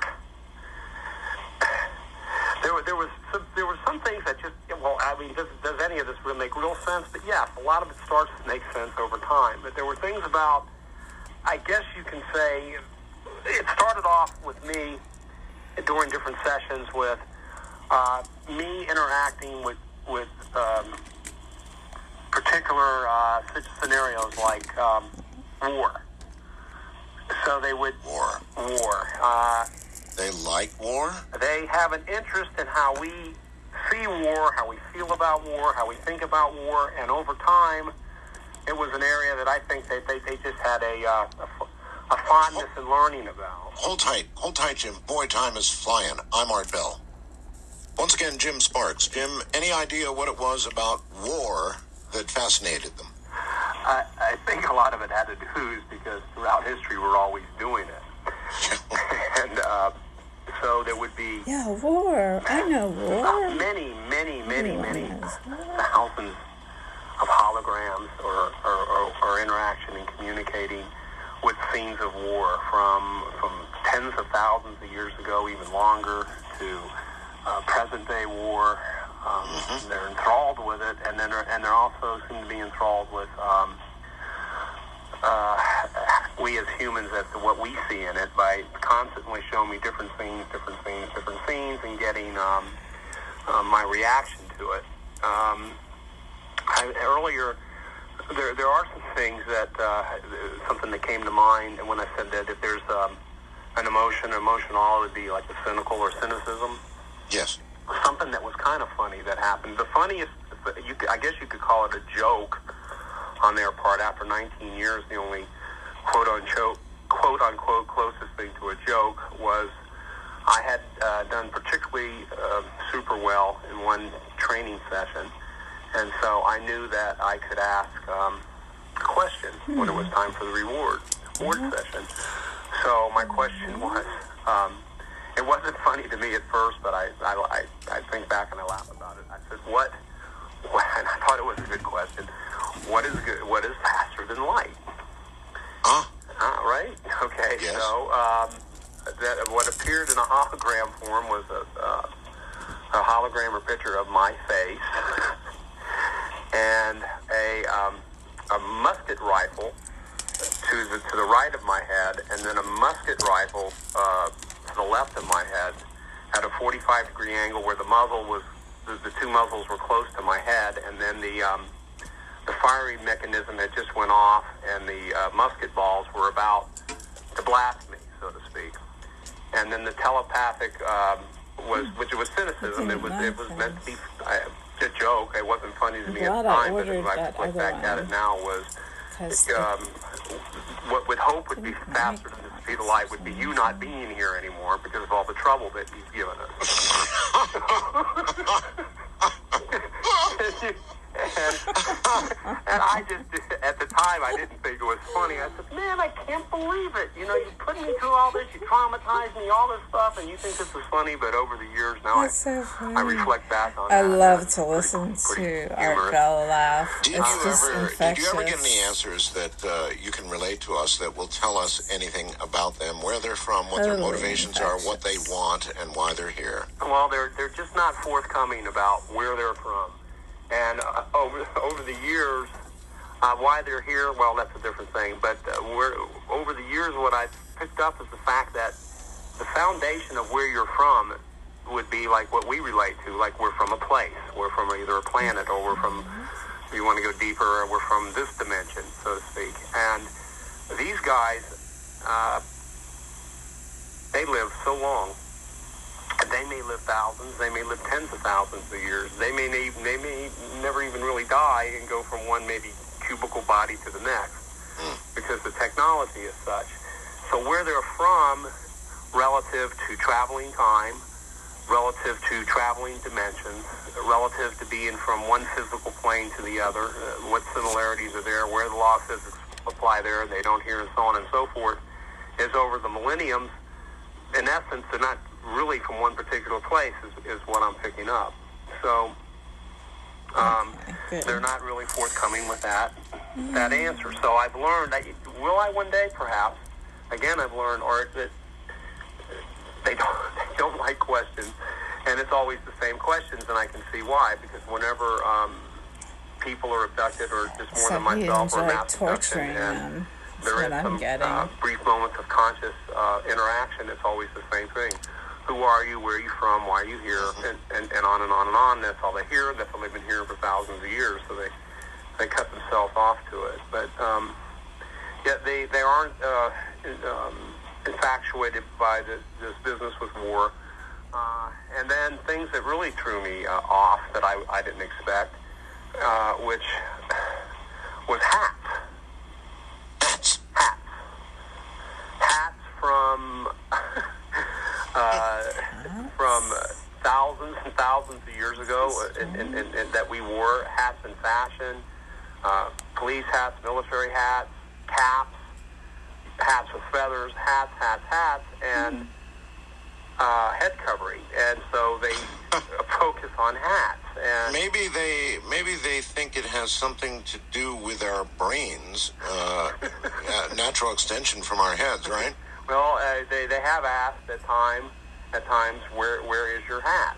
Well, why don't why don't you wear a hat? And I just I don't I just don't wear a hat. You know, so not that I every now and then I'll throw a baseball cap on or something if uh, I don't feel like shaving or something. I got to run some errands on the day off. But I mean that's about it. So there's a fascination with hats, uniforms. That is that is interesting. Now you've described the Greys, the various rays very well uh, to us in, in a way I've never heard before. What about the reptilians? Could you actually physically describe a reptilian?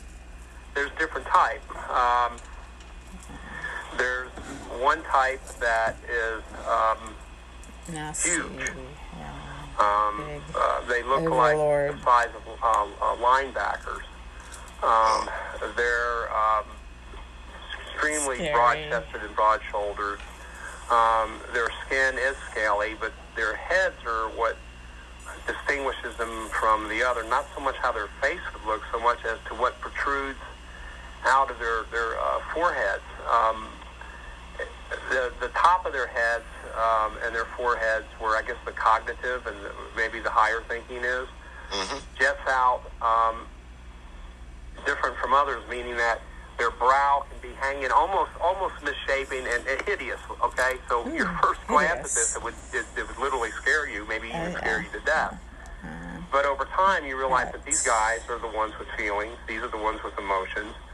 Uh, they're the ones that uh, um, will go through the trouble of explaining what's going on with the, with the planet, what's going on with the Earth, what's going on with the environment, what's what the what they've been trying to accomplish with leaders and so forth, and now the average person, which I just consider myself the average person, but they're physically, um, their heads are misshapen on the, the forehead part, whereas their brains are their brains are extended out, and it's almost as if the uh, the outer shell is um, protects the brain like it would us, but however they they they are raised or they grow, um, there's more freedom for that part of the brain to jet out or extend out, which I think perhaps might even give them you know better um, intelligence capabilities.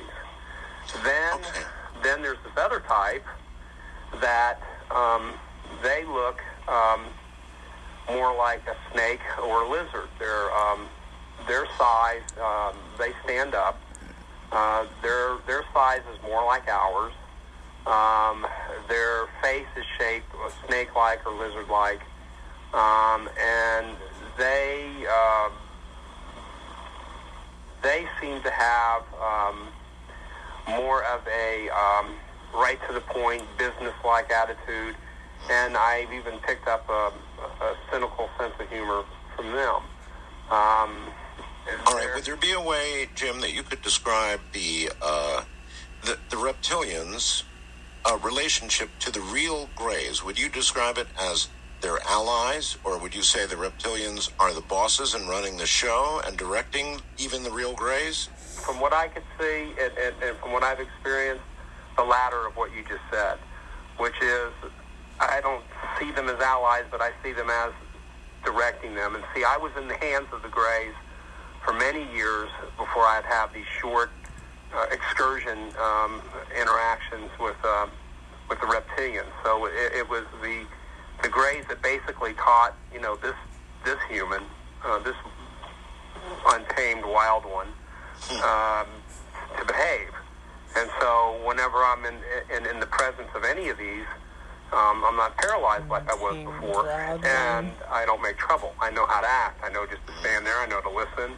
I know not to move quick. I know not to uh, make any signs of aggression, uh, and not and, and most of all, not ask questions. yeah.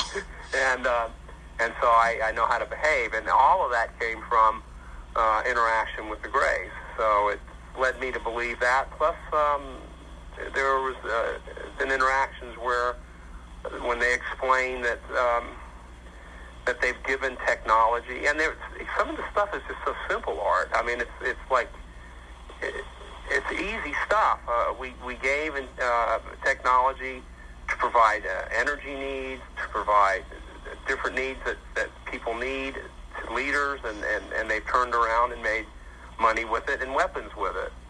And um, the primary push here of is, here as of late would be to make contact with uh, individuals like myself and others around the planet. I think that um, that inevitably it'll it'll reach the point of critical mass. Um, abductions have been done, and uh, mass abductions um, over the years, and involving hundreds, if not thousands, of people all in one swoop, uh, getting environmental lessons. Um, and like that, the uh, the gentleman that I had mentioned to you before, the one I had saw on board the, uh, on the last show, where I mentioned someone's name, um, and and I got to see him in a um, environmental abduction, so to speak, getting environmental lessons, and to watch this person flower and uh, what he is uh, with with all his talents and all his resources, and to watch that flower into something very powerful for the rainforest and the environment, and and and every all the power and the resources that he has to, to put it to use for that, and just knowing where the seed, you know, for that stuff was planted from. So you know, there's positive, you know, those positive aspects. So I know that the re- reptilians get the bad rap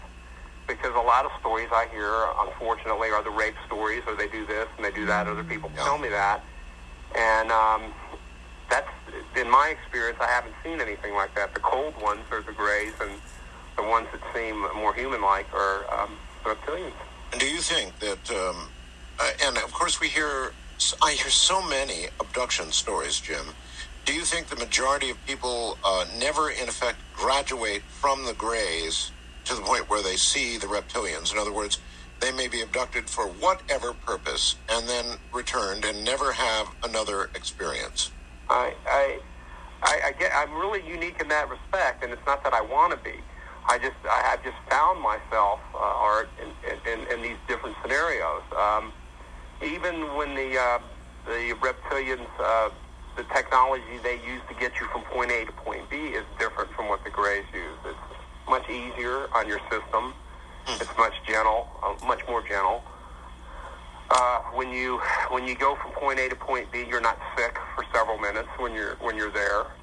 Uh, so even the technology they use is a bit different. So um, perhaps, but see what I've learned about the, thing with the Grays is a lot of memory is lost because it's, it's so traumatic. Number one, that you don't want to remember it, and it was for me. And it really, you know, I'm not going to sugarcoat it, and I'm not I'm not claiming to uh, embrace alien uh, culture because I have a healthy suspicion about all all of them all the time, and not, not that to the point of silliness, but a guarded, healthy um, um, to protect myself.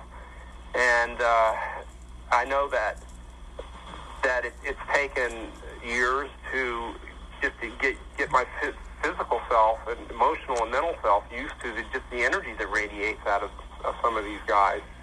That when they get close enough, you black out, and when you black out, you lose a lot of memory. And a lot of experiences when I've seen mass abductions with other human beings, uh, and there are individuals who um, who are carrying on fully conscious during the experience. I see the memories taken away towards the end. I see them blacking out towards the end, and, and they don't remember a lot of it. And a lot of it, maybe it's better they don't. Why do you think you did remember it? Anger and hate. Anger and hate? Anger, hate, and loathing. Um, I didn't. Uh, I knew I was okay. I knew what was happening was real. Um, I knew that it. Uh, they had invaded at the time. That's the way I felt about it. They had invaded my life uh, without invitation, without asking, without warning, and it, it, it so disrupted my life that each and every um, abduction scenario that I just hung on to such hate and loathing and, and, and, anger that at any chance that I could in those early years to break free, I was going to kill one eh, or as many as I could. So I was constantly angry. I was constantly hateful. I was constantly disruptive. A- anything that, that experiment, anything that they could come up with, I was constantly fighting. And so I just hung on to that as a frame of reference for myself in those early years. And I think it forced a memory. I think also um, because of the way I carried on, I, I guess it was a, you know, that's not really that specially unique, but I guess it was for me to them. And I perhaps I became something like a favorite pet, so to speak. Okay, I get a lot of calls from people who have been abducted. Fear is a very common reaction for any abduction, almost totally common. If if you were to give advice to anybody who's been abducted, scare the hell out of them, and they pet. fear it happening again. And if it happens again, what kind of techniques would you recommend to people to overcome fear? Well, the MO is definitely like fear, isolation, and confusion. Um, in the beginning, particularly in the beginning of these things, uh, isolated by the fact that uh, fear by the fact that there are otherworldly beings, isolation by the fact that uh, what you have to say and share with other people are sound impossible to believe, and then confusion, of course, would be uh, where am I? Why am I here? And I have no clue. Um, the best way, I think, to get over the fear factor, um, uh, without a doubt, is just always to know, and, and it has been in every case that I've seen, and, and including myself, of course, is always to know that you're not going to die, that you will go home. Um, you will always make it through the uh, the experience. Oh, and nice. Uh, any awkward and weird and, and queer it was 10. feelings or the energies that's being radiated, make yourself feel better by knowing that the reason you're feeling that way is because, after all, these these are energies and feelings from another world. They're they're not from here, and that won't kill you either. Although you did say you saw some uh, uh, military people Yeah, at times, right? yeah. Okay, now That's that opens up a whole other area. Uh, Right. Were you able to identify who's military? Were they U.S.? Yeah, definitely U.S. So I was privy to um, the United States military, and also from time to time I saw what I thought was uh, military from Central and South America, which was much rarer. Did but you? primarily- Well, all right. If, if look, if you saw U.S. military um, whatever. Uh, I would think that under those conditions, you'd immediately try to communicate, hey, soldier. What are you doing? Why are you here? And what's going on? Um, yeah. I, uh, I've had, I've been pulled, for example, there was a, uh, I don't know if I shared it uh, on your show the last time, and maybe if I did, you'll remember, uh, where I, I've had experiences where I was, uh, when I say pulled, abducted, to above ground and underground facilities. Um, and one in particular that I can relate with your question to would be I found myself uh, in a hangar. Did I talk about that hangar in Nevada? You did mention a hangar, yes. And I could see um, inside this hangar uh, what were, looked like military police. But there was the one um, individual that was an officer, and I was left to be um, uh, as if I felt like as if I were drugged. I was half paralyzed. I was able to move very slowly. Uh, I couldn't think that fast, so I guess I couldn't just jump off the gurney and make trouble. Uh, and that particular individual, This guy's a real character. For whatever reason, took an interest in um, the way I was. Uh, the way I was interacting in, in that particular scenario, and he was talking to me uh, as if uh, like a father to son like type, uh, and he asked me to read a book. to read a book. Uh, hold it right there. Damn it, we're at another break. we'll get right back to this. Jim break. Sparks is my guest from the high desert. I'm Art Bell. Art Bell Art really Bell and loved Jim what Sparks he did. both You from the high tell. desert. Uh, Jim's on the other side of the hill. Good morning, everybody. If God this is not Jim. fascinating stuff, Morning, then then don't say you love me. We'll uh, I we'll be right love back. you. Having lived in a number of foreign countries, you know, I can tell you when you see another American, almost inevitably Americans, you know, grab and shake hands and how you doing, buddy, and where